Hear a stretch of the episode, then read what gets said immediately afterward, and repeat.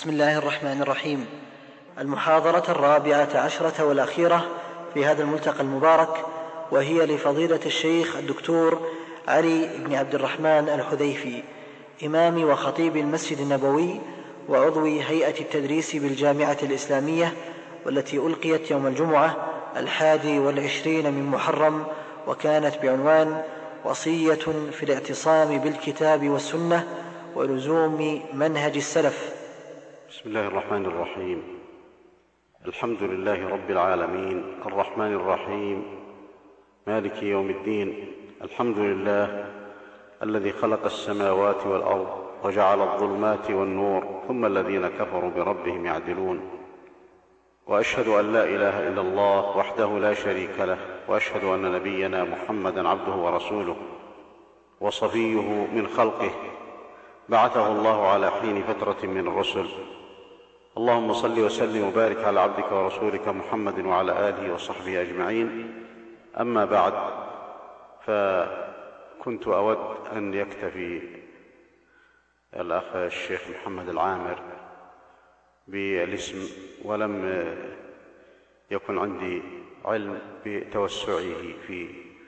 ما ذكر واسال الله عز وجل ان يغفر لي وان يغفر لكم وأن يوفقنا للعمل الصالح الذي يرضى به عنا جميعا وأن يعيذنا من شرور أنفسنا أن يح أن تحبط أعمالنا فالحقائق والأمنية العظيمة أن يوفق الإنسان لمرضاة ربه ولا ينفعه إلا ذلك ويحسن أن يقتصر على الشيء الضروري في مثل هذا الذي لا بد منه واما ما عند الله فلا يعلم فيه الغيب ولا يعلم فيه الامور على ما هي عليه ولكن المؤمن يجب ان يحسن الظن بربه وان يسيء الظن بنفسه في هذه الليله الطيبه المباركة في هذا المسجد المبارك الذي صار موئلا لنشر العلم الشرعي والدورات العلمية والمحاضرات الإسلامية نلتقي فيه على سماع قول الله تبارك وتعالى وعلى سماع قول رسول الله صلى الله عليه وسلم فان القلوب لا تصلح الا بقول الله وكتابه وبقول رسول الله صلى الله عليه وسلم وهذه المهمه التي بعث الله بها نبيه محمد صلى الله عليه وسلم ايها الاخوه في الله الاعتصام بكتاب الله والاعتصام بسنه رسول الله صلى الله عليه وسلم يقول مالك في ذلك الاعتصام بالسنه سفينه نوح سفينه نوح من ركبها نجا ومن تخلف عنها غرق ان اول ما نبدا به في هذا الباب من الوصيه بالاعتصام بكتاب الله وسنه رسول الله صلى الله عليه وسلم هو ان نذكر نعمه الله علينا بهذا القران وبهذه السنه النبويه فان هذا اعظم نعمه هو ان ينزل الله تبارك وتعالى هذا النور المبين وهذا الهدى وهذا الغيث الذي اغاث الله به القلوب ونفع به البلاد والعباد وصلحت به الدنيا والاخره كتاب الله وسنه رسول الله صلى الله عليه وسلم هذه هي النعمه العظمى التي لا نعمه اعظم منها هو هي النعمه الكبرى التي امتن الله بها على المسلمين في قوله تبارك وتعالى لقد من الله على المؤمنين اذ بعث فيهم رسولا من انفسهم يتلو عليهم اياته ويزكيهم ويعلمهم الكتاب والحكمه وان كانوا من قبل لفي ضلال مبين والتي امتن الله تبارك وتعالى بذلك عليهم في قوله يسبح لله ما في السماوات وما في الارض الملك القدوس العزيز الحكيم هو الذي بعث في الأميين رسولا منهم يتلو عليهم آياته ويزكيهم ويعلمهم الكتاب والحكمة وإن كانوا من قبل لفي ضلال مبين الكتاب هو القرآن والحكمة سنة رسول الله صلى الله عليه وسلم نتذكر هذه النعمة ونعرف مقدارها إذا رأينا من يريد ان يعبد الله عز وجل ويتخبط يمينا وشمالا لا يعرف كيف يعبد الله على بصيره ويتخبط في الكفر وفي ظلمات بعضها فوق بعض يعيش كما تعيش الانعام ويموت كما يموت كما تموت البهائم بل ان من اعرض عن الله أضل من البهائم قال الله تبارك وتعالى ولقد ذرأنا لجهنم كثيرا من الجن والإنس لهم قلوب لا يفقهون بها ولهم أعين لا يبصرون بها ولهم آذان لا يسمعون بها أولئك كالأنعام بل هم أضل أولئك هم الغافلون وقال تبارك وتعالى في هذه النعمة العظيمة لنساء النبي صلى الله عليه وسلم واذكرن ما يتلى في بيوتكن من ايات الله والحكمه ان الله كان لطيفا خبيرا ويقول الرسول صلى الله عليه وسلم الا اني اوتيت القران ومثله معه ومثليه معه ويقول الله عن هذه السنه وما ينطق عن الهوى ان هو الا وحي يوحى فهذه السنه مع القران العظيم هي اعظم نعمه هي اعظم نعمه لانه لا يكون اسلام الا بالكتاب والسنه اذا كان رسول الله صلى الله عليه وسلم وهو اكمل الناس عقلا وافضلهم هو عند ربه وهو اشد الناس بصيره واكملهم فطره يقول الله فيه وكذلك اوحينا اليك روحا من امرنا ما كنت تدري ما الكتاب ولا الايمان ولكن جعلناه نورا نهدي به من نشاء من عبادنا وانك لتهدي الى صراط مستقيم صراط الله الذي له ما في السماوات وما في الارض الا الى الله تصير الامور ويقول تبارك وتعالى ألم يجدك يتيما فآوى وجدك أولم يجدك يتيما فآوى ووجدك ضالا فهدى ووجدك عائلا فأغنى وأرجح الناس عقلا حتى نزل عليه كتاب الله وأوحى الله إليه السنة النبوية المطهرة التي تفسر القرآن والتي تبين الحلال والحرام والتي هي وحي من الله عز وجل هذه النعمه نتذكرها وعلينا ان نتذكرها دائما وان وان نذكر بها مجتمعنا وبيوتنا واولادنا وكل مسلم نذكره بها انها نعمه عظيمه يقول الله تبارك وتعالى في نبيه صلى الله عليه وسلم ولقد آتيناك سبعا من المثاني والقرآن العظيم لا تمدن عينيك إلى ما متعنا به أزواجا منهم ولا تحزن عليهم واخفض جناحك للمؤمنين وفي الحديث عن النبي صلى الله عليه وسلم من آتاه الله القرآن فرأى أن غيره أوتي خيرا ما أوتيه فقد ازدرى نعمة الله عليه هذه حقيقه نقدمها بين يدي التذكير لنفسي ولاخواني والمسلمين بالاعتصام بكتاب الله وسنه رسول الله صلى الله عليه وسلم ان نتذكر مقدار هذه النعمه العظيمه ثم نذكر في هذا ما كتب وما نقله التاريخ عن ابي ذر رضي الله تعالى عنه كيف كان ينكر ما عليه قومه وينكر ما عليه الناس ويقول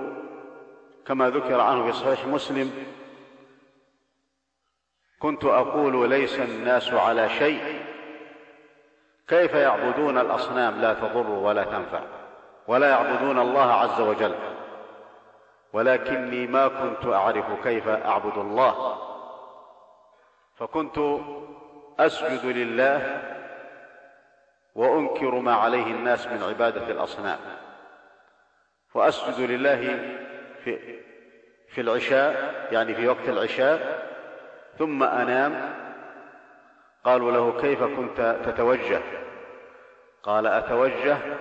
حيث وجهني الله ولما بعث النبي عليه الصلاه والسلام ارسل اخاه انيس يستكشف له خبر النبي عليه الصلاه والسلام فلم يشف غليله وقدم الى النبي عليه الصلاه والسلام وقال له جئت انظر في امرك بما ارسلت فاخبره النبي عليه الصلاه والسلام انه ارسل بعباده الله وحده وتلا عليه من القرآن ولم يبرح مكانه حتى أسلم وبقي على إسلامه وإيمانه وكان من السابقين إلى الإسلام لأنه كان على الفطرة لكن هذه الفطرة لا تكفي وحدها حتى تتغذى وتستنير بالقران العظيم والسنه النبويه كالبصر البصر لا يستفيد منه الانسان الا اذا كان في نور اذا كان في ظلام دامس ليس هناك من نور فان البصر لا ينفع صاحبه وحده لكن البصر مع ضوء الشمس يكون الانسان مبصرا لكل شيء فكذلك الفطرة بمنزلة البصر العين والوحي بمنزلة الشمس كما قال الله عز وجل نور على نور يهدي الله لنوره من يشاء كذلك نذكر في هذا المجال قصة عمرو بن بن زيد بن نفيل رحمه الله ورضي عنه وقد مات قبيل مبعث النبي عليه الصلاه والسلام وادرك النبي عليه الصلاه والسلام وكان يقول يا معشر قريش والله انكم لستم على شيء ولقد غيرتم وبدلتم في مله ابراهيم هذه الشاه التي خلقها الله وانزل لها المطر من السماء وانبت لها النبات من الارض تذبحونها على غير اسم الله وتسجدون لصنم لا يضر ولا ينفع وكان يوبخهم وكانوا يؤذونه اشد الاذى وقد طاف في الارض ذهب الى احبار اليهود وقال انا دلوني على مله ابراهيم فقالوا ان كنت تريد ان تاخذ بغضب الله فادخل فيما نحن فيه قال ما فررت إلا من غضب الله جاء إلى أحبار إلى إلى رهبان النصارى وقالوا إنك لتسأل عن شيء لا نعلم أحدا عليه ولكنه اقترب زمان نبي يبعث في بلدك في مكة فارجع إليه فلعلك أن تدركه فرجع وفي طريقه عدا عليه بعض العرب فقتلوه و النبي صلى الله عليه وسلم قال عنه بأنه يبعث يوم القيامة أمة وحده فانظر إلى حال هذين وكذلك ورقة بن نوفل وقس بن ساعدة ممن كان على الفطرة لكنهم لا يهتدون إلى تفاصيل الإسلام وعبادة الله عز وجل بالوجه الذي يرضاه لأنهم لم يكن لديهم من كتاب الله ولا من سنة رسول الله صلى الله عليه وسلم ما يهتدون بذلك فانظر إلى حالهم كيف كانوا حريصين وكيف كانوا مجتهدين ثم ننظر إلى ما من الله به علينا من القرآن المحفوظ الذي لا يزاد فيه ولا ينقص ومن السنة التي إذا قرأنا البخاري أو قرأنا مسلم والكتب والحديث الصحيح وسمعناها فنحن كاننا نسمعها من فم رسول الله صلى الله عليه وسلم جاءت الينا صحيحه نقيه صافيه كما قال النبي عليه الصلاه والسلام تركتكم على المحجه البيضاء ليلها كنهارها لا يزيغ عنها الا هالك فاذكروا واشكروا نعمه الله عليكم اشكروا الله على هذه النعمه بعد هذا اذا عرفنا مقدار هذه النعمه لا بد ان نعرف معنى التمسك معنى الاعتصام بالكتاب والسنه ما معنى الاعتصام بالكتاب والسنه الاعتصام بالكتاب والسنه هو التمسك بهما التمسك بهما قولا وعملا واعتقادا فالسنه هي القول الاقوال والاعمال والاعتقادات وبعض السلف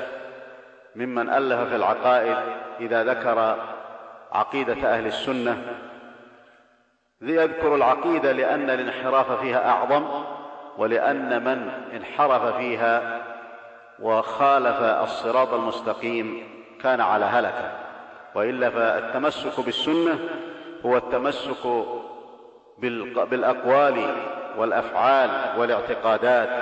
التي امرت بها السنه امر بها القران الكريم والتحاكم الى ذلك في كل ما اختلف فيه المسلمون قال الله تبارك وتعالى فان تنازعتم في شيء فردوه الى الله والرسول ان كنتم تؤمنون بالله واليوم الاخر ذلك خير واحسن تاويلا وقال تبارك وتعالى والذين يمسكون بالكتاب واقاموا الصلاه انا لا نضيع اجر المصلحين فالتمسك والاعتصام بالكتاب والسنه هو معنى ذلك التمسك بهما قولا وعملا وعباده عباده الله تبارك وتعالى بسنه عباده الله تبارك وتعالى على بصيره واخلاص تعظيم امر الله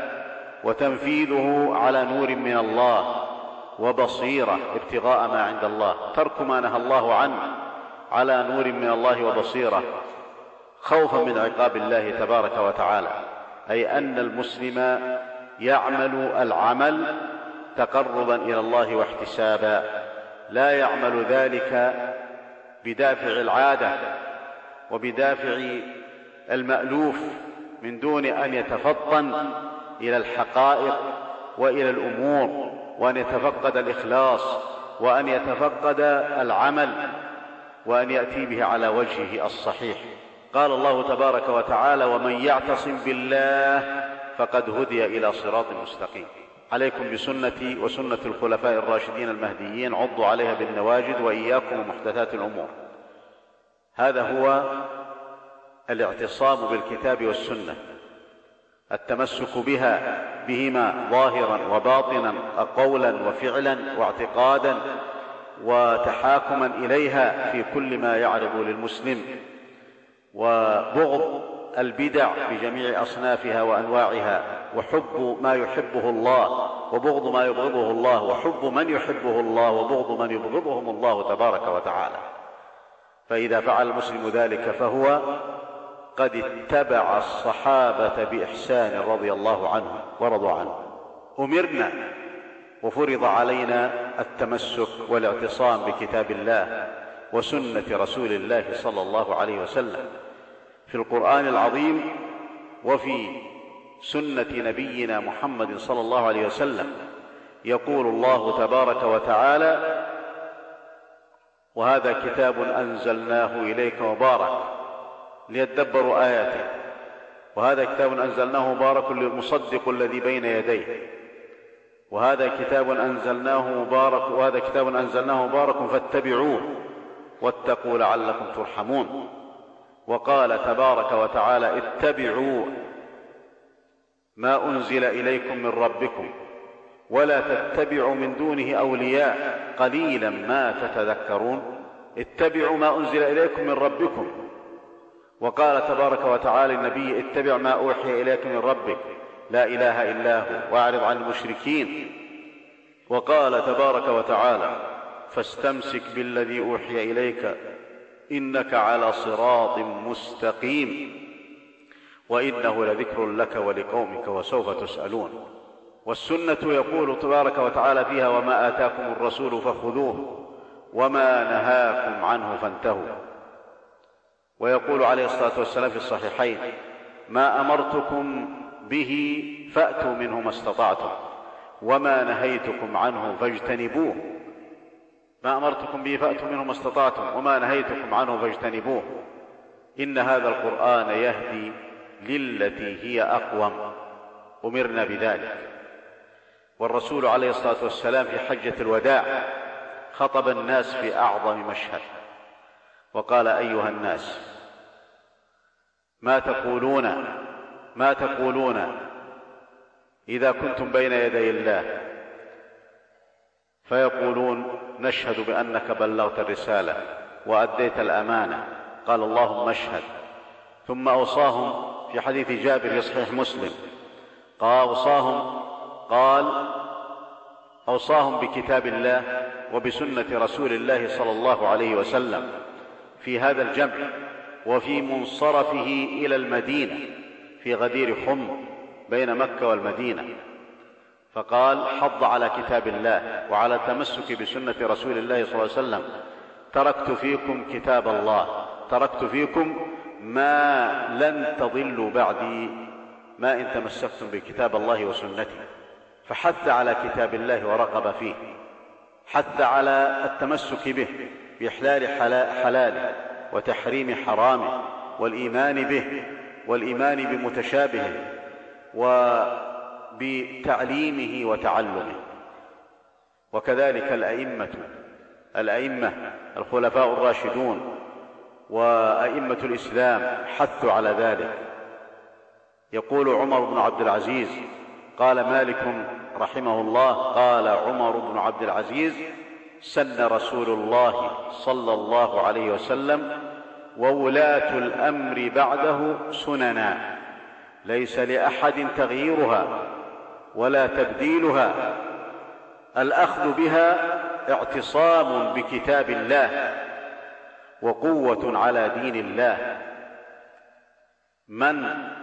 اخذ بها وتمسك بها فهو من المهتدين ومن خالفها ولاه الله ما تولى واصلاه جهنم وساءت مصيرا رواه ابن ابي حاتم في تفسيره ويقول مالك رحمه الله السنه كسفينه نوح من ركب فيها نجا ومن تخلف عنها غرق ويقول الامام الشافعي رحمه الله تعالى اذا صح الحديث فهو مذهبي وكذلك أبو حنيفة قال نحو ذلك والإمام أحمد رحمه الله تعالى يلقب بإمام أهل السنة وموقفه في نصرة السنة لا يجهل بل هو معلوم وكذلك الأئمة رحمهم الله تعالى قديما وحديثا هؤلاء كلهم يحثون على سنة رسول الله واتباع سنه رسول الله صلى الله عليه وسلم هذا الامر نجعله نصب اعيننا ان نجعل امر الله وامر رسوله بالتمسك بكتاب الله والتمسك بسنه رسول الله دائما نتذكره فاذا تذكرناه فقد افلحنا ونجحنا وفزنا وسعدنا في دنيانا وفي اخرتنا هناك هناك الضروره والحاجه الملحه الشديده والافتقار الى التمسك بالكتاب والسنه اذا ادركنا هذا الجانب وتذكرناه دائما فنحن نكون على النهج الصحيح والصراط المستقيم نحن بحاجه كل مسلم كل مسلم عالم او متعلم كل احد يشهد ان لا اله الا الله ويشهد ان محمدا رسول الله كلنا بحاجه وافتقار وشده واضطرار الى الكتاب والسنه في كل امر من امورنا كيف ذلك نحن بحاجه الى كتاب الله وسنه رسوله صلى الله عليه وسلم في اعتقادنا يعني في ما بيننا وبين الله في القلوب من الايمان والاخلاص والتوكل والرغبه نحن بحاجه الى الاعتصام بالكتاب والسنه في اعتقاداتنا وفي افعالنا واقوالنا واهتماماتنا يقول الله تبارك وتعالى قولوا امنا بالله وما انزل الينا وما انزل الى ابراهيم واسماعيل واسحاق ويعقوب والاسباط وما اوتي موسى وعيسى وما اوتي النبيون من ربهم لا نفرق بين احد منهم ونحن له مسلمون فان امنوا بمثل ما آمنتم به فقد اهتدوا وإن تولوا فإنما هم في شقاق فسيكفيكهم الله وهو السميع العليم انظر إلى دعوة الله لنا إلى أصول الإيمان بكتابه تبارك وتعالى وانظر إلى ذلك في سنة رسول الله صلى الله عليه وسلم روى مسلم من حديث عمر رضي الله تعالى عنه قال بينما نحن جلوس عند النبي صلى الله عليه وسلم اطلع علينا رجل شديد بياض الثياب شديد سواد الشعر لا يرى عليه اثر السفر ولا يعرفه منا احد حتى اسند ركبتيه الى ركبتيه وضع كفيه على فخذيه وقال يا محمد اخبرني عن الاسلام فقال الاسلام ان تشهد ان لا اله الا الله وان محمد رسول الله وتقيم الصلاه وتؤتي الزكاه وتصوم رمضان وتحج البيت ان استطعت اليه سبيلا قال صدقت قال فعجبنا له يسأله ويصدقه قال فأخبرني عن الإيمان قال أن تؤمن بالله وملائكته وكتبه ورسله واليوم الآخر وبالقدر خيره وشره يعني قول الله تبارك وتعالى يا أيها الذين آمنوا آمنوا بالله ورسوله يفسره هذا الحديث عن النبي عليه الصلاة والسلام فنحن بحاجة في اعتقاداتنا إلى كتاب الله والى سنه رسول الله يعني في عقيدتنا في ايماننا في احساننا في اسلامنا بحاجه الى الاعتصام بكتاب الله وسنه رسول الله صلى الله عليه وسلم في عباداتنا قال الله تبارك وتعالى واقيموا الصلاه واتوا الزكاه السنه جاءت مفسره ومبينه لكيفيه هذه الصلاه وصفاتها وشروطها واركانها يقول النبي عليه الصلاه والسلام تحريمها التكبير وتحليلها التسليم ثم ما جاء بعد التكبير من من المشروع من الاقوال التي يعبد المسلم بها ربه سبحانك اللهم وبحمدك تبارك اسمك وتعالى جدك ولا اله غيرك وحديث ابي هريره رضي الله تعالى عنه كذلك في هذا اللهم باعد بيني وبين خطاياي كما بعدت بين المشرق والمغرب اللهم نقني من خطاياي كما ينقى الثوب الابيض من الدنس اللهم اغسلني من خطاياي بالماء والثلج والبرد ثم كذلك في كل انتقال وركوع وسجود ماذا يقول العبد كيف يعبد الله الا بسنه رسول الله صلى الله عليه وسلم كيف ماذا يقول بين السجدتين حديث المسيء صلاته إذا جئت إلى الصلاة كبر ثم اقرأ ما تيسر معك من القرآن ثم اركع حتى تطمئن راكعا ثم ارفع حتى تعتدي قائما ثم اسجد حتى تطمئن ساجدا ثم آه، ارفع حتى تطمئن جالسا ثم افعل ذلك في صلاتك كلها حديث المسيء صلاتك كيف علمنا كي علمنا بهذه الاحاديث كيف نعبد الله عز وجل وكيف نتقرب اليه في الزكاه واتوا الزكاه انصباء الزكاه رمضان يا ايها الذين امنوا كتب عليكم الصيام كما كتب على الذين من قبلكم كيف نعرف اول النهار وانسلاخ النهار يقول النبي عليه الصلاه والسلام اذا اقبل الليل من ها هنا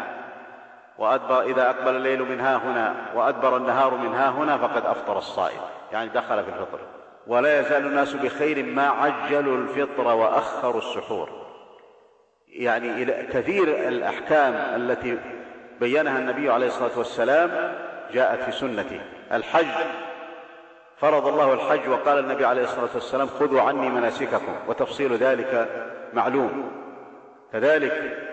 الامر بالمعروف والنهي عن المنكر الامور التي تنكر والامور التي فيها سعه بر الوالدين حقوق الناس بعضهم على بعض حقوق المسلمين كل ذلك جاء في سنة رسول الله صلى الله عليه وسلم وجاء في القرآن مجملا تفسير القرآن العظيم هذا بسنة رسول الله صلى الله عليه وسلم إذا حاجتنا إلى الكتاب والسنة في جميع أمورنا لا غنى بنا عن ذلك يمكن أن أن الإنسان يصبر عن الطعام والشراب لكن لا غنى له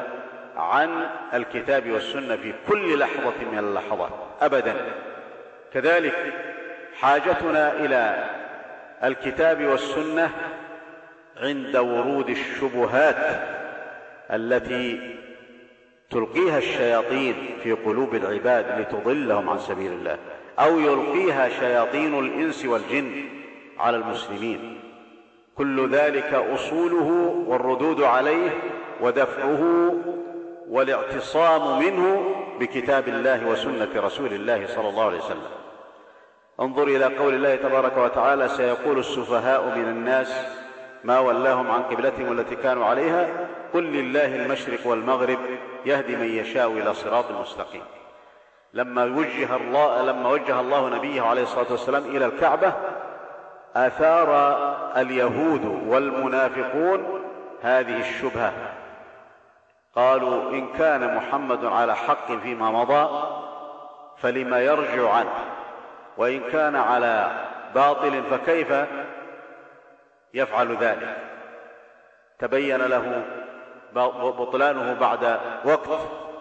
اثاره شبهه رد الله عليها بقوله قل لله المشرق والمغرب يهدي من يشاء الى صراط مستقيم توجهه الى بيت المقدس بامر الله وتوجهه الى بيت البيت الله الحرام بامر الله عز وجل فهو عبد مامور لا يخالف امر الله عز وجل كذلك عندما كان النبي عليه الصلاه والسلام يدعوهم الى ترك ما هم عليه من عباده الاصنام وتحليل ما حرم الله وتحريم ما احل الله وشرعهم لانفسهم شرعا لم ياذن به الله استدلوا بالقدر على افعالهم قالوا لو ان لولا ان لولا ان الله راض عن افعالنا ما قدر ذلك علينا يقول الله تبارك وتعالى في ذلك سيقول الذين اشركوا لو شاء الله ما اشركنا ولا اباؤنا ولا حرمنا من شيء كذلك فعلى كذلك كذب الذين من قبلهم حتى ذاقوا بأسنا قل هل عندكم من علم فتخرجوه لنا إن يتبعون إلا الظن وإنهم إلا يخرصون فبين الله أن غرضهم التكذيب القدر في هذه الآية يبين الله أنه لا يستدل به على رضا الله فإن الله يقضي ويقدر ما يرضاه وما لا يرضاه يقدر الله عز وجل الخير ويقدر الشر يقدر ما يحبه ويقدر ما لا يحبه حكمه منه ولا يكون في ملكه الا ما يشاء سبحانه وتعالى ويقول عز وجل في كذلك الشبهات هذه يقول عز وجل وقالوا لولا نزل عليه القران جمله واحده كذلك لنثبت به فؤادك ورتلناه ترتيلا ولا يأتونك بمثل إلا جئناك بالحق وأحسن تفسيرا هذا قال أهل العلم إن هذه الآية عامة في كل شبهة يريدها الكفار على الإسلام ففيه الرد عليها نحن بحاجة إلى الاعتصام بالكتاب والسنة في كل شبهة تعرض على تعرض لديننا بحاجة وافتقار إلى الكتاب والسنة والاعتصام بها عندما ترد علينا الشهوات ونفتن بهذه الدنيا فنعتصم بكتاب الله ونعتصم بسنه رسول الله صلى الله عليه وسلم فان الله تبارك وتعالى من اعتصم به هداه واعلموا ان الله مولاكم نعم المولى ونعم النصير نعتصم بكتاب الله ونعتصم بسنه رسول الله صلى الله عليه وسلم اذا وردت علينا الشبهات كما اعتصمنا بها عند ورود الشبهات فإذا وردت الشهوات أيضا لا ينجي من ذلك ولا يحصننا منها إلا أن نعتصم بكتاب الله وسنة رسول الله صلى الله عليه وسلم عند ورودها علينا وكذلك عند الأمور المشتبهة في حديث النعمان بن بشير رضي الله تعالى عنه أن النبي صلى الله عليه وسلم قال إن الحلال بين وإن الحرام بين وبينهما أمور مشتبهات لا يعلمهن كثير من الناس فمن اتقى الشبهات فقد استبرأ لدينه وعرضه ومن وقع في الشبهات وقع في الحرام كالراعي يرعى حول الحمى يوشك أن يرتع فيه ألا وإن لكل ملك حمى ألا وإن حمى الله محارمه ألا وإن في الجسد مضغة إذا صلحت صلح الجسد كله وإذا فسدت فسد الجسد كله ألا وهي القلب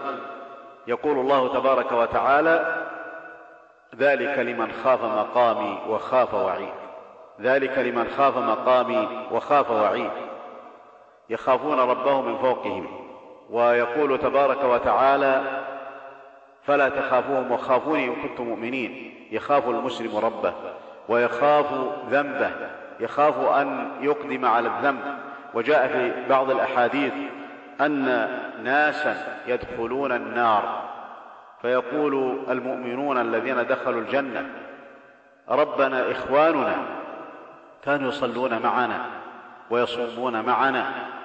فيشفعهم الله تبارك وتعالى فيهم وجاء في صفة هؤلاء الذين يدخلون النار هم يصلون ويصومون قال كانوا إذا خلوا بمحارم الله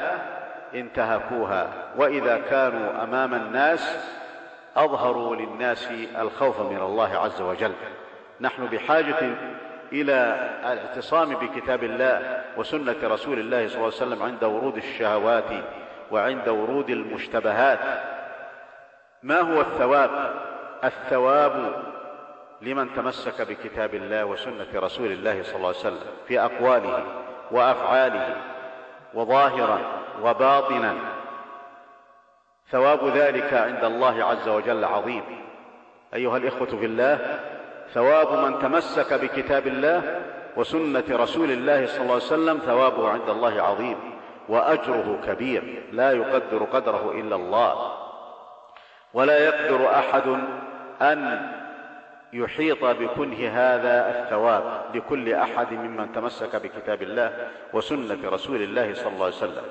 اول الثواب لمن تمسك بكتاب الله وسنه رسول الله صلى الله عليه وسلم هو رضوان الله عز وجل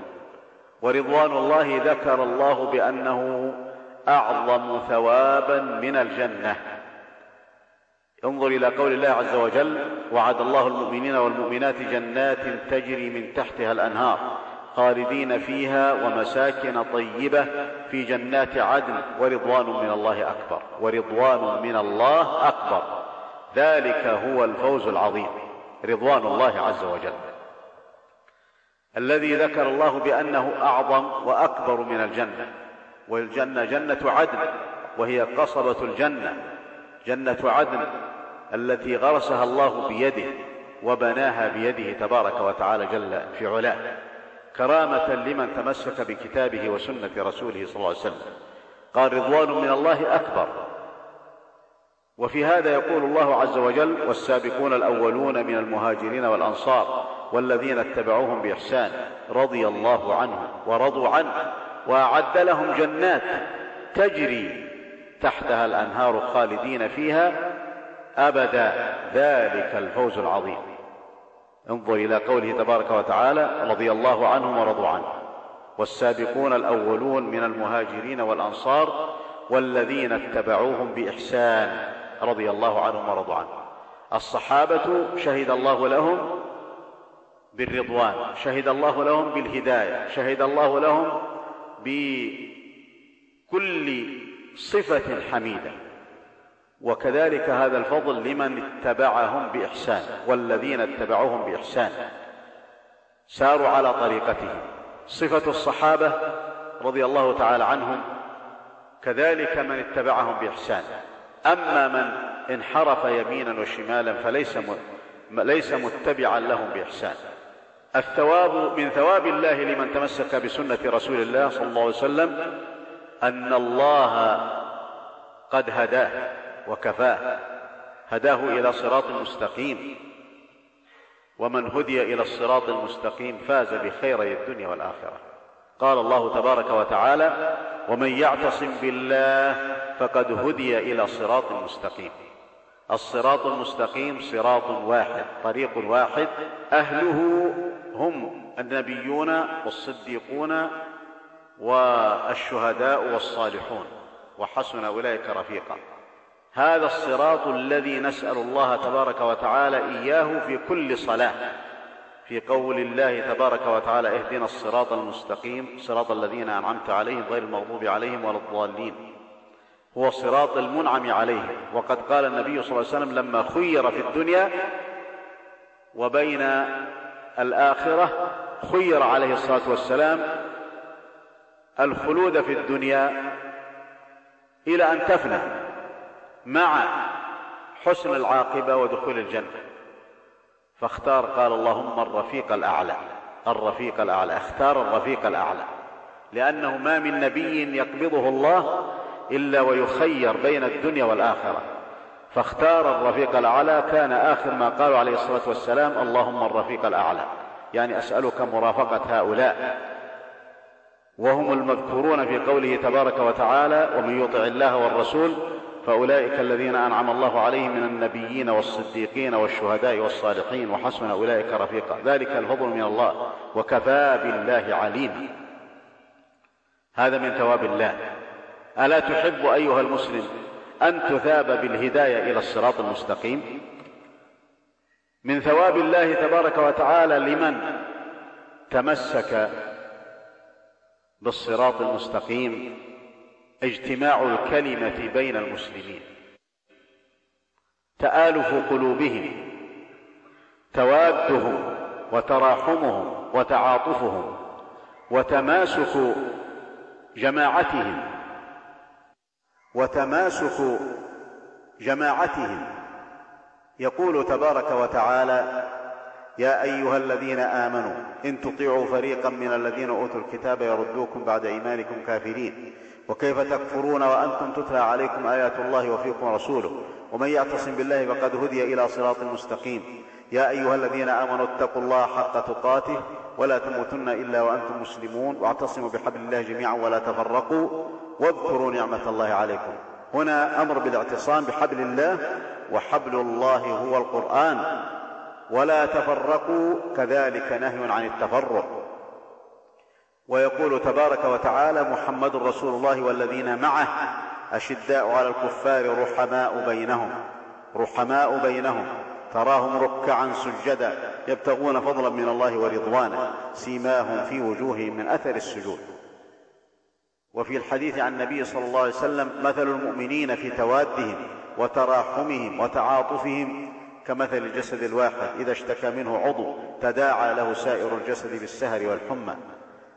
هذا هو من ثواب الله تبارك وتعالى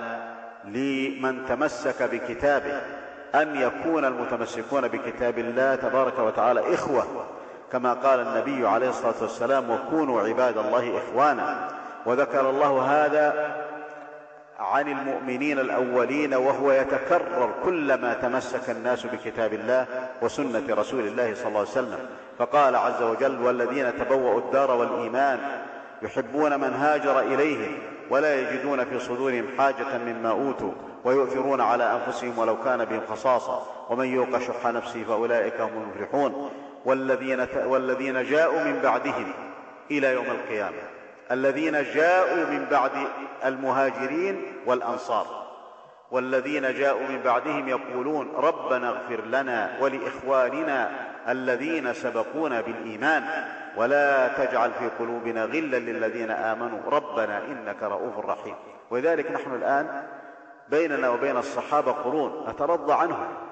ونحبهم ونتقرب إلى الله تبارك وتعالى بحبهم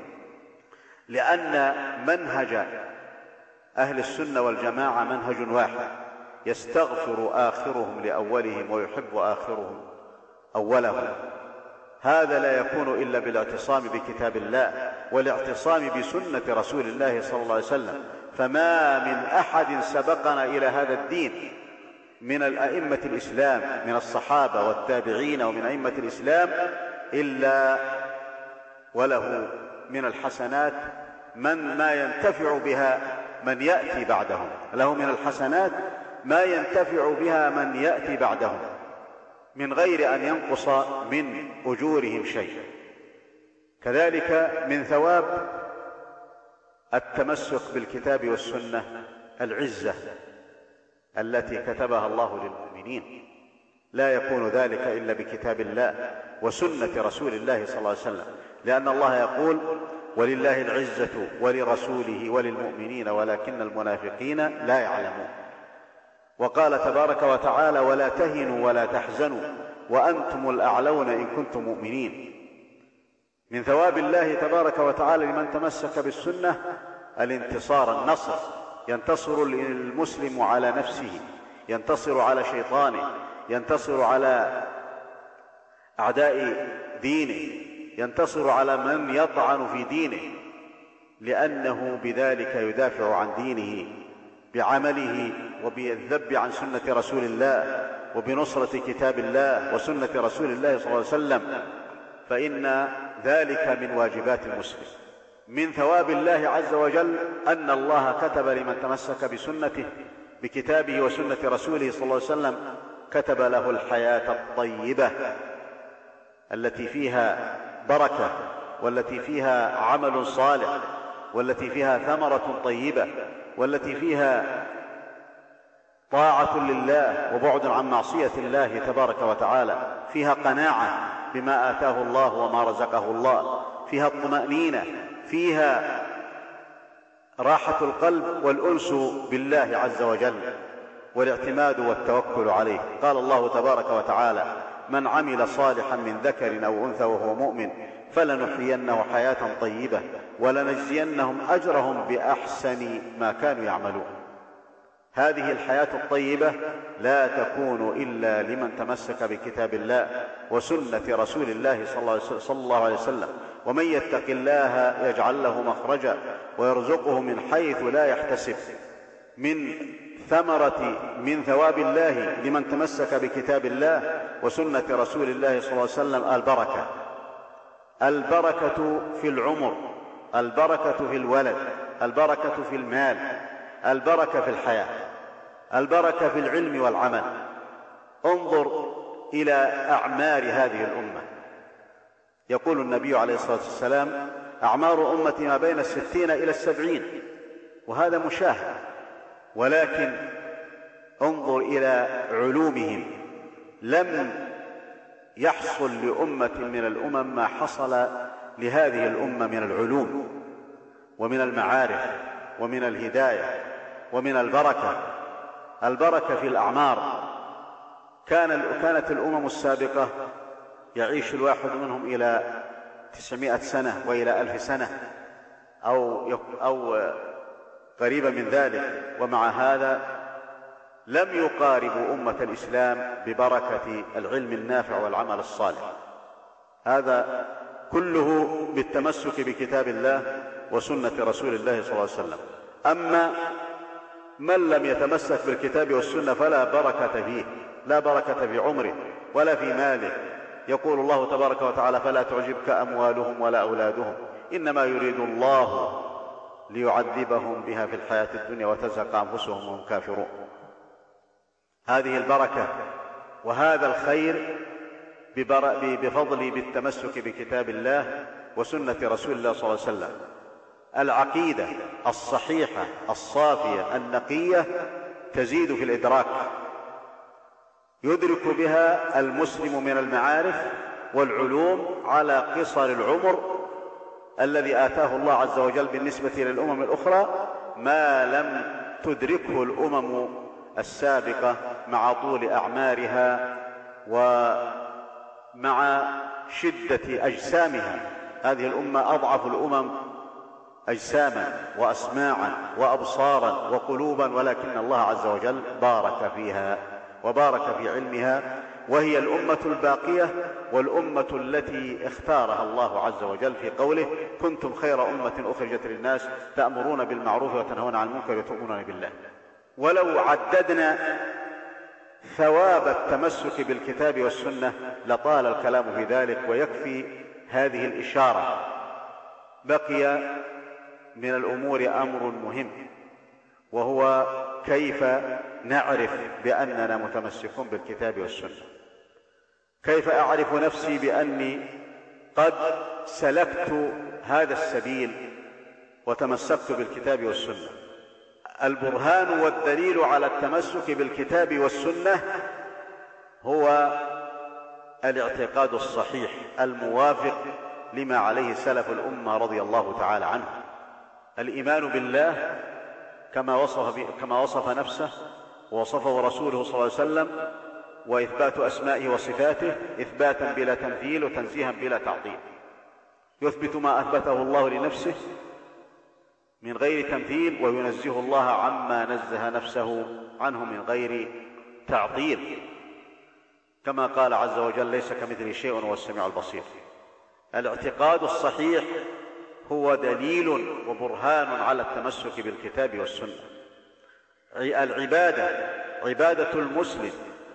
والتقرب من المسلم لربه ان يكون باخلاص واتباع للسنه النبويه اتباع وتمسك بهدي رسول الله صلى الله عليه وسلم فان النبي عليه الصلاه والسلام يقول في حديث عائشه من عمل عملا ليس عليه امرنا فهو رد ومن احدث في امرنا هذا ما ليس منه فهو رد البرهان والدليل على التمسك بالكتاب والسنه كذلك الدعوه الى الله عز وجل الدعوه الى الله تبارك وتعالى فالمسلم كما يجب عليه الاستقامه كذلك يجب عليه الدعوه الى الله تبارك وتعالى على بصيره قال الله تبارك وتعالى لنبيه صلى الله عليه وسلم شرع لكم من الدين ما وصى به نوحا والذي أوحينا إليك وما وصينا به إبراهيم وموسى وعيسى أن أقيموا الدين ولا تتفرقوا فيه كبر على المشركين ما تدعوهم إليه الله يجتبي إليه من يشاء ويهدي إليه من ينيب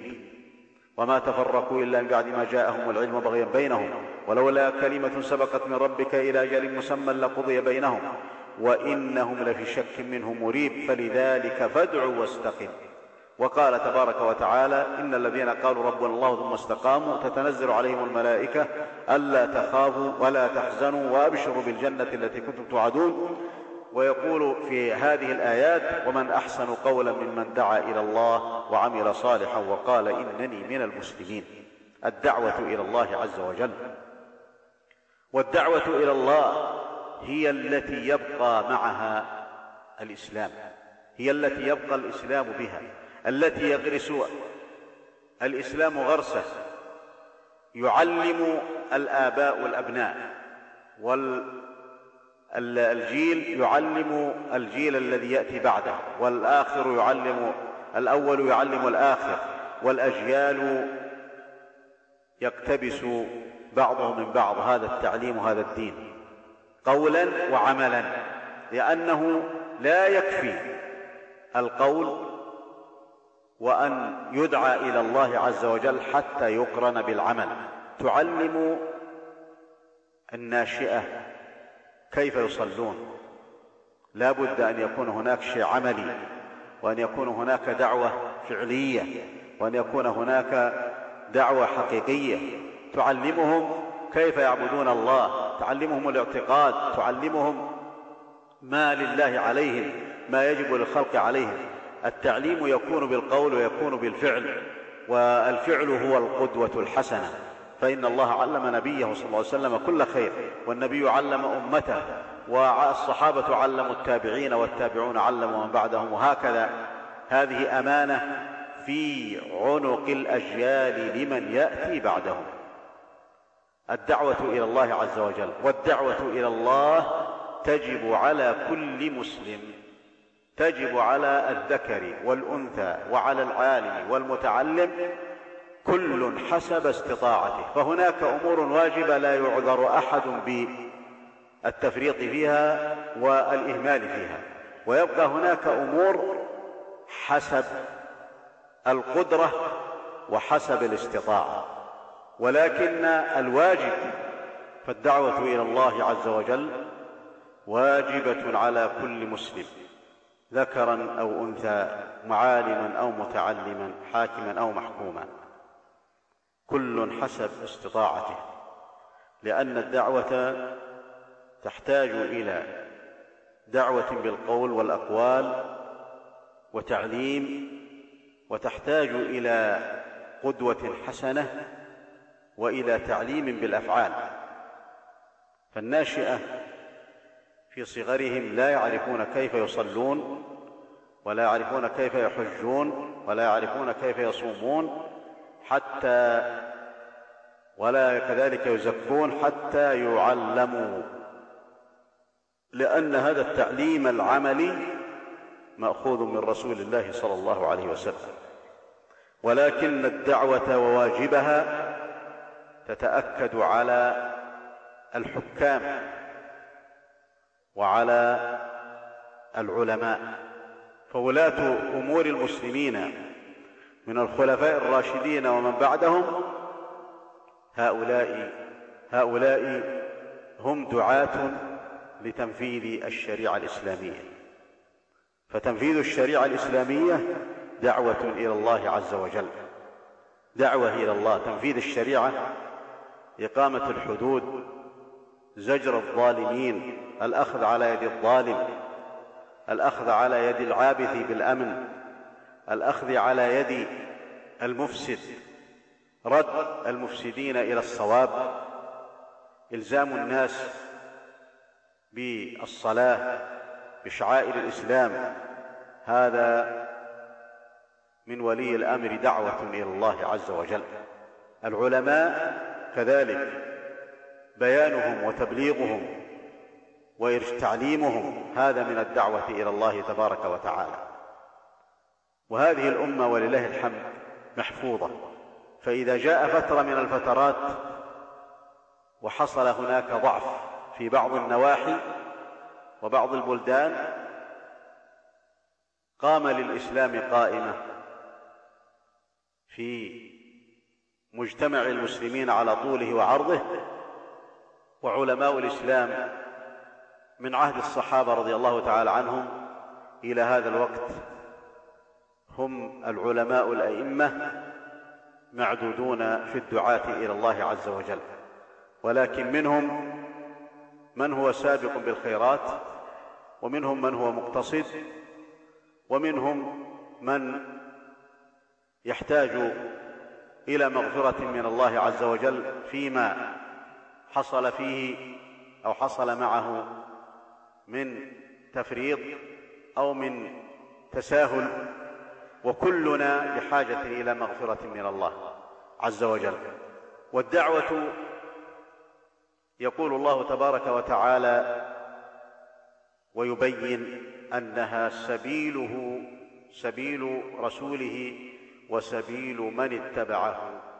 من هذه الامه يقول الله تبارك وتعالى قل هذه سبيلي ادعو الى الله على بصيره انا ومن اتبعني وسبحان الله وما انا من المشركين وكلما حصل انحراف وظهرت البدع والخرافات او وجد التفلت من اوامر الاسلام وطاعه النفس والشهوات كلما كانت الحاجة أشد أو عند تظاهر الفتن وكثرتها كانت الحاجة أشد والدعوة لا تكون ناجحة ومفيدة ومثمرة للمسلمين إلا إذا كانت على طريقة السلف الصالح وعلماء الإسلام ولله الحمد هم ورثة الأنبياء هم ورثة الأنبياء والذين كلفهم الله عز وجل بتبليغ هذا الدين وبالدعوة إليه وولاة أمور المسلمين هم كذلك دعاة إلى الله عز وجل في تنفيذ الشريعة وفي حماية حوزة الدين وفي القيام على مصالح المسلمين من وفى بذلك لا شك انه قد امتثل قول الله تبارك وتعالى قل هذه سبيلي ادعو الى الله على بصيره انا ومن اتبعني ولا احد لا احد يستطيع ان يقوم بحق الله عليه تمام الحق وتمام الواجب ولكن الله يعفو ويصفح ويتكرم وما خلفه لنا واورثه لنا علماء الاسلام منذ عهد الصحابه الى يومنا هذا فهو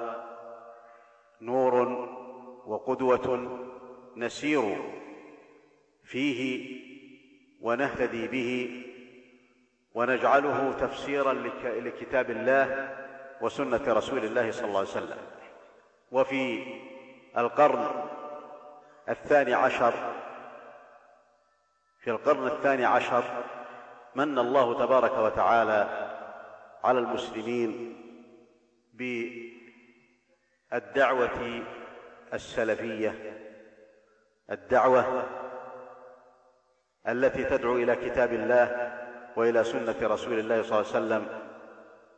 قام بهذه الدعوة إلى كتاب الله والى سنه رسول الله صلى الله عليه وسلم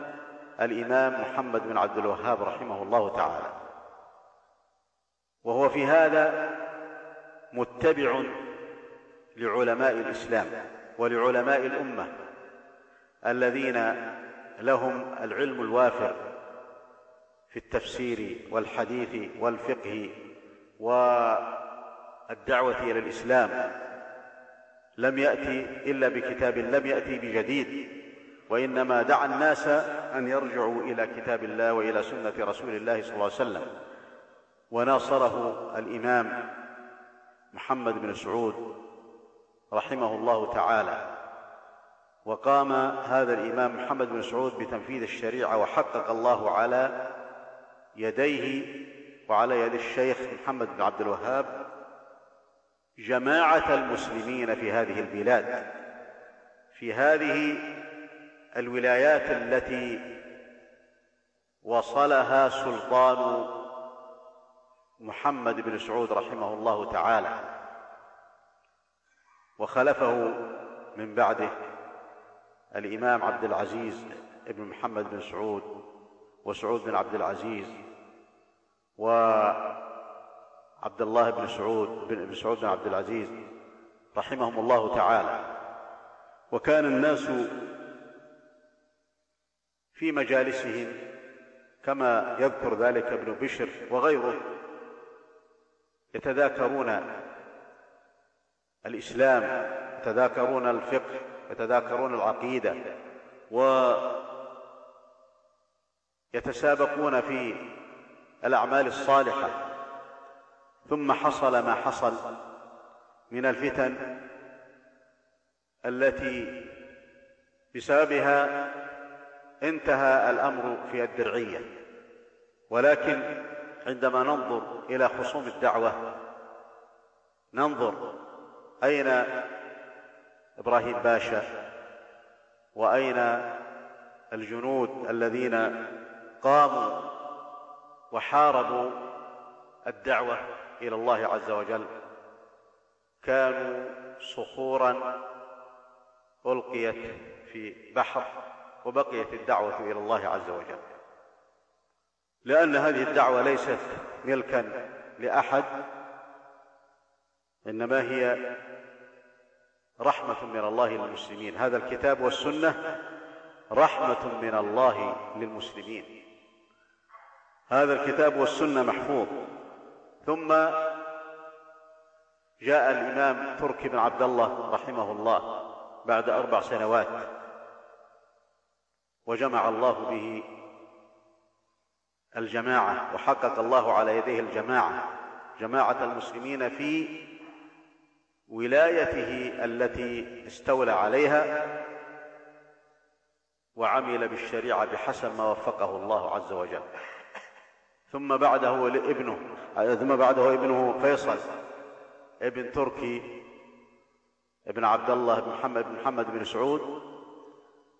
الذي رد الله له ملكه مرتين بعد ان حبس وتفلت من الحبس بتدبير من الله عز وجل وحقق الله على يديه جماعه المسلمين ايضا في ولايته التي استولى عليها واطفا الله به الفتن والتحارب بين القبائل ثم حصل كذلك حصلت الغير وجرت مقادير الله فاراد الله عز وجل ان يظهر الملك الذي يجب عليك الدعوه الى الله والمحافظه على الدعوه الى الله عز وجل من البراهين والدلائل و والحجج على التمسك بكتاب الله وسنه رسول الله صلى الله عليه وسلم ان يكون فهمك ايها المسلم تابعا لفهم السلف ان تفسر القران بالقران وان تفسر القران بسنه رسول الله صلى الله عليه وسلم وان تفسر القران باقوال الصحابه وان تفهم القران على فهم الصحابه رضي الله تعالى عنهم وان يكون تاويل القران والسنه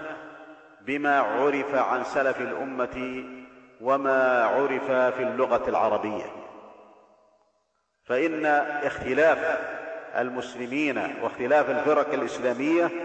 هو في التاويل تاويل القران وتفسير القران وتفسير الحديث وليست الاختلاف في التنزيل فكل يقر بان القران منزل من الله تبارك وتعالى ولكن الاختلاف في التأويل والتفسير فإذا كان فهمك للسلف رضي الله تعالى عنهم فهما صحيحا عرفت الحق إذا كان تفسيرك للقرآن تفسيرا صحيحا على طريقة السلف فهذا هو الطريق الصحيح وإذا كان مباعدا لفهم السلف فإنه تفسير خاطئ وأنت قد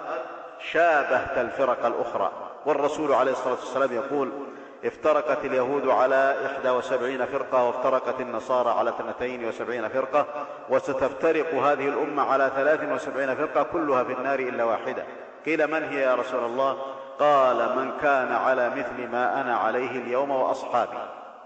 من كان على مثل ما أنا عليه اليوم وأصحابي فانظر إلى الاختلاف كيف اختلفوا لكن الفرقة الناجية التي أخبر النبي صلى الله عليه وسلم عنها بقوله لا تزال طائفة من أمة على الحق ظاهرين لا يضرهم من خذلهم ولا من خالفهم حتى يأتي أمر الله تبارك وتعالى فانظر الاختلاف كله شر الذي أوقع الخوارج فيما وقعوا فيه هو التأويل يعرفون كتاب الله ولكنهم يجهلون تفسيره وتأويله فلذلك خرجوا على المسلمين يستحلون دماءهم واموالهم المرجئه كذلك خالفوا كتاب الله وسنه رسول الله وجعلوا الاعمال الصالحه ليست داخله في الايمان فخرجوا بذلك عن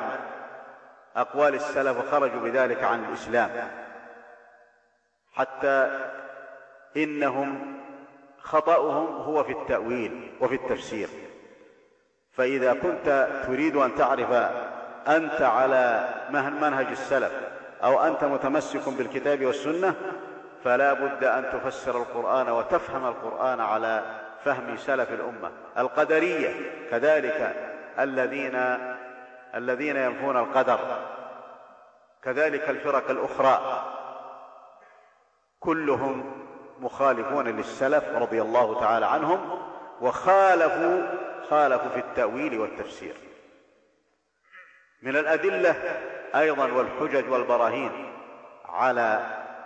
التمسك بالكتاب والسنة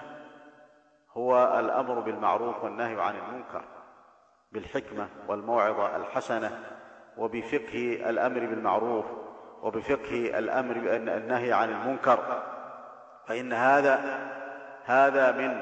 ذكره بعض أهل العلم بأنه من أركان الإسلام من الدلائل على اتباع الكتاب والسنه والتمسك بهما لزوم جماعه المسلمين وامامهم لزوم جماعه المسلمين وامامهم فهذا من الدلائل على اتباع الكتاب والسنه والتمسك بالكتاب والسنه كما في حديث حذيفه رضي الله تعالى عنه انه قال للنبي عليه الصلاه والسلام كنت اساله عن الخير عن الشر والناس يسالون عن الخير مخافه ان يدركني الشر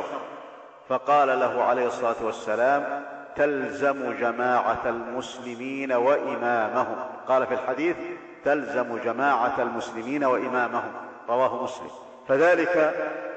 لان جماعه المسلمين تحوطهم دعوه المسلمين وتحوطهم رعايه الله تبارك وتعالى وتكتنفهم يكترفهم حفظ الله عز وجل ومن شذ عنهم فانه يقع في براثن الشيطان والشيطان كما قال النبي عليه الصلاه والسلام انه للانسان كالذئب للغنم وانما ياكل الذئب من الغنم القاصيه كذلك حديث ابي ذر رضي الله تعالى عنه يقول عن النبي عليه الصلاه والسلام في طاعة الولي وطاعة الإمام فإنه من فارق الجماعة فقد خلع ربقة الإسلام من عنقه من من فارق الجماعة فقد خلع ربقة الإسلام من عنقه رواه أبو داود فهذا من الدلائل على التمسك بالكتاب والسنة والاعتصام بالكتاب والسنة إن الاعتصام بالكتاب والسنة هو الحل لجميع مشاكل المسلمين ولجميع مسائلهم لأن الله تبارك وتعالى أنزل هذا الكتاب وبين فيه كل شيء قال الله تبارك وتعالى وأنزلنا إليك الذكر لتبين للناس ما نزل إليهم ولعلهم يتفكرون ويقول تبارك وتعالى ما فرطنا في الكتاب من شيء ويقول النبي عليه الصلاه والسلام الا اني اوتيت القران ومثليه معه يقول النبي عليه الصلاه والسلام الا يوشك رجل شبعان متكئ على اريكته ياتيه الامر من امري فيقول نعمل بكتاب الله ما وجدنا في كتاب الله عملنا به الا اني اوتيت القران ومثله معه فلا بد من العنايه ايضا بالسنه وتعظيمها لان الله تبارك وتعالى عظم كتابه وعظمه الصحابه وعظموا سنه رسول الله صلى الله عليه وسلم تعظيم كتاب الله يقول الله تبارك وتعالى فيه وانه في ام الكتاب لدينا لعلي حكيم قاف والقران المجيد بل هو قران مجيد في لوح محفوظ وانه لكتاب كريم فهذا القرآن عظمه الله عز وجل وعظم ربنا تبارك وتعالى سنة رسول الله عليه الصلاة والسلام فقال عز وجل وإنك لعلى خلق عظيم وقال عز وجل وما ينطق عن الهوى إن هو إلا وحي يوحى والصحابة رضي الله تعالى عنهم ذكر الله من صفتهم إنما المؤمنون الذين إذا ذكر الله وجلت قلوبهم وإذا تليت عليهم آياته زادتهم إيمانا وعلى ربهم يتوكلون الذين يقيمون الصلاة ويؤتون الزكاة مما رزقناهم ينفقون الله نزل أحسن الحديث كتابا متشابها مثاني تقشعر منه جلود الذين يخشون ربهم ثم تلين جلودهم وقلوبهم إلى ذكر الله ذلك هدى الله يهدي به من يشاء ومن يضلل الله فما له من هاد وكان السلف يقولون إذا ذك إذا قال أحد قال رسول الله صلى الله عليه وسلم خفضوا الرؤوس واشرأبوا بالأعناق وأصغوا الآذان فلما وقعت الفتن قالوا سموا لنا رجالكم حتى نأخذ بحديث بالحديث الصحيح الذي رواه العدول أهل الاستقامة والعدل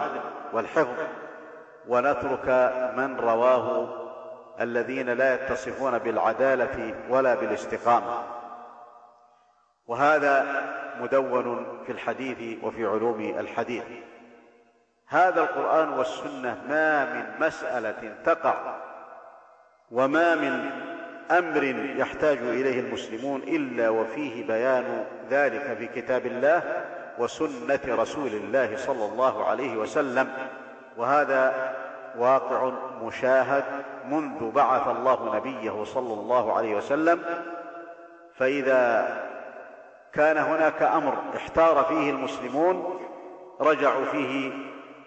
الى كتاب الله والى سنه رسول الله صلى الله عليه وسلم لأن ذلك واجبهم وبين العلماء الراسخون في العلم حكم ذلك في الكتاب والسنة ووفقوا وهدوا كما قال النبي عليه الصلاه والسلام لا تجتمع امتي على ضلاله اسال الله تبارك وتعالى ان يوفقني واياكم لما يحب ويرضى وان يغفر لنا والمسلمين وان يعيذنا من شرور انفسنا وسيئات اعمالنا ومن نزغات الشيطان وصلى الله وسلم وبارك على عبده ورسوله محمد وعلى اله وصحبه نعم بعض الاسئله يقول يا شيخ كثير من طلاب العلم يزهدون في السنه والمنهج الذي كان عليه السلف نرجو النصيحة في ذلك والله يحفظكم ويرعاكم على كل حال يا أخوان هذا السؤال مهم وقد حصلت الإجابة عليه في الحقيقة في أثناء الكلام عن الموضوع ولكن لا بأس من الإعادة إعادة إجمالية آه، الزهد في السنة هذا دليل الانحراف ودليل الاستخفاف بما عظمه الله تبارك وتعالى لأن الله عز وجل يقول وما أتاكم الرسول فخذوه وما نهاكم عنه فانتهوا قال عبد الله بن مسعود رضي الله تعالى عنه لعن الله الواشمة والمستوشمة والنامصة والمتنمصة والمتفلجات للحسن فبلغ امرأة ذلك فقالت يا أبا عبد الرحمن ما حديث ذكر عنك قال وما هو قالت كذا وكذا قال وما لي لا ألعن من لعن رسول الله وهو في كتاب الله قالت لقد قرأت كتاب الله ما بين الدفتين فلم أجد هذا في كتاب الله قال لئن كنت قرأته فهو في كتاب الله يقول الله عز وجل وما أتاكم الرسول فخذوه وما نهاكم عنه فاتهوا